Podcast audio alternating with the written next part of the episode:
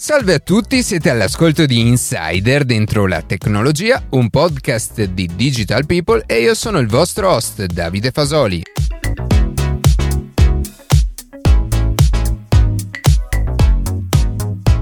Nella quarta e ultima puntata dell'edizione estiva, Luca Martinelli, autore del podcast, parlerà dell'orto di Nemo o Nemo's Garden, un prototipo di orto subacqueo sostenibile e che riduce al minimo gli sprechi.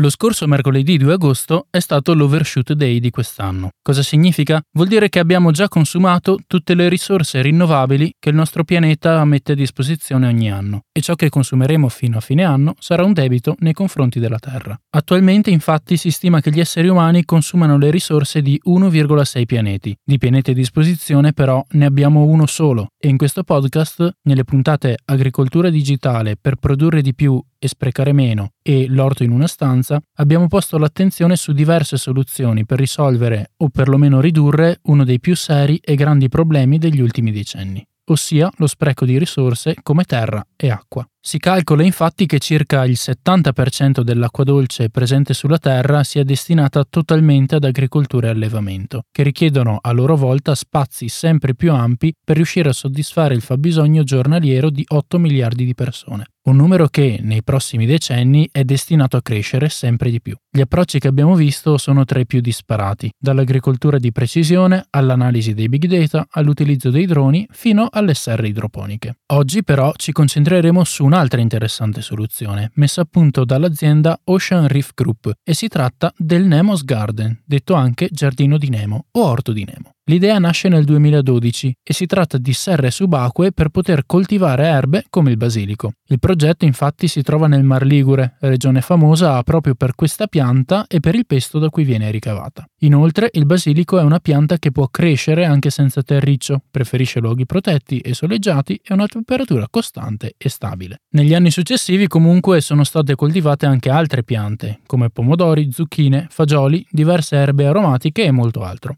Ma come funziona? Le serre subacquee sono delle biosfere realizzate in materiale plastico e trasparente per poter far passare la luce solare. Delle cupole in pratica di circa 2 metri di diametro e in grado di contenere 800 litri d'acqua, grazie ad un effetto bolla che si crea. Sono ancorate sul fondale marino a circa 40 metri dalla riva e ad una profondità di 6 metri, in quanto è fondamentale che arrivi comunque abbastanza luce alle piante. Ogni sfera può ospitare fino a 100 piante coltivate con un sistema idroponico. All'interno delle biosfere dunque si crea un microclima costante e stabile, che viene continuamente monitorato grazie ad una serie di sensori e telecamere. Inoltre non vengono utilizzati pesticidi in quanto, protette dalle biosfere e dall'acqua esterna, le piante coltivate non possono essere raggiunte da insetti e pesticidi. Ma la più importante caratteristica di questo progetto, oltre a produrre prodotti migliori rispetto all'agricoltura tradizionale, si è visto ad esempio che erbe aromatiche come il basilico hanno una maggiore concentrazione di oli essenziali è che è completamente autosufficiente e sostenibile. Tutto il sistema infatti è alimentato dall'energia solare e l'acqua dolce è ricavata dalla desalinizzazione dell'acqua di mare, che avviene in modo naturale grazie alla condensa che si crea sulla superficie interna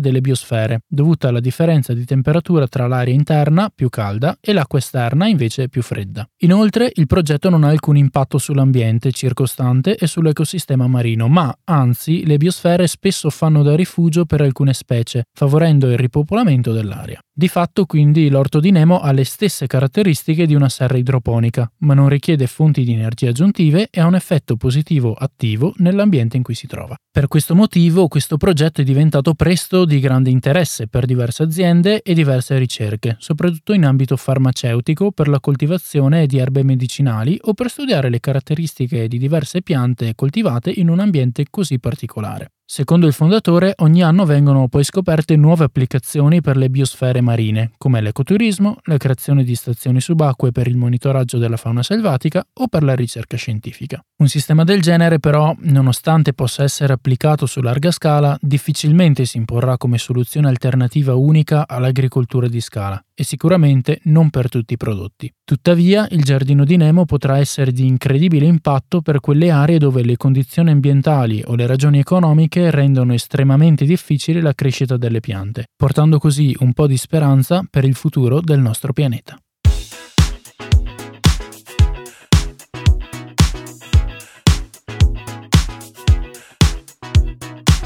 E così si conclude questa puntata di Insider dentro la tecnologia. Io ringrazio come sempre la redazione e in special modo Matteo Gallo e Luca Martinelli che ogni sabato mattina ci permettono di pubblicare un nuovo episodio. Per qualsiasi tipo di domanda o suggerimento scriveteci a redazione chioccioladentrolatecnologia.it, seguiteci su Instagram a chioccioladentrolatecnologia dove durante la settimana pubblichiamo notizie e approfondimenti. Qualsiasi caso nella descrizione della puntata troverete troverete tutti i nostri social. Se trovate interessante il podcast condividetelo che per noi è un ottimo modo per crescere e non dimenticate di farci pubblicità. Noi ci sentiamo la settimana prossima.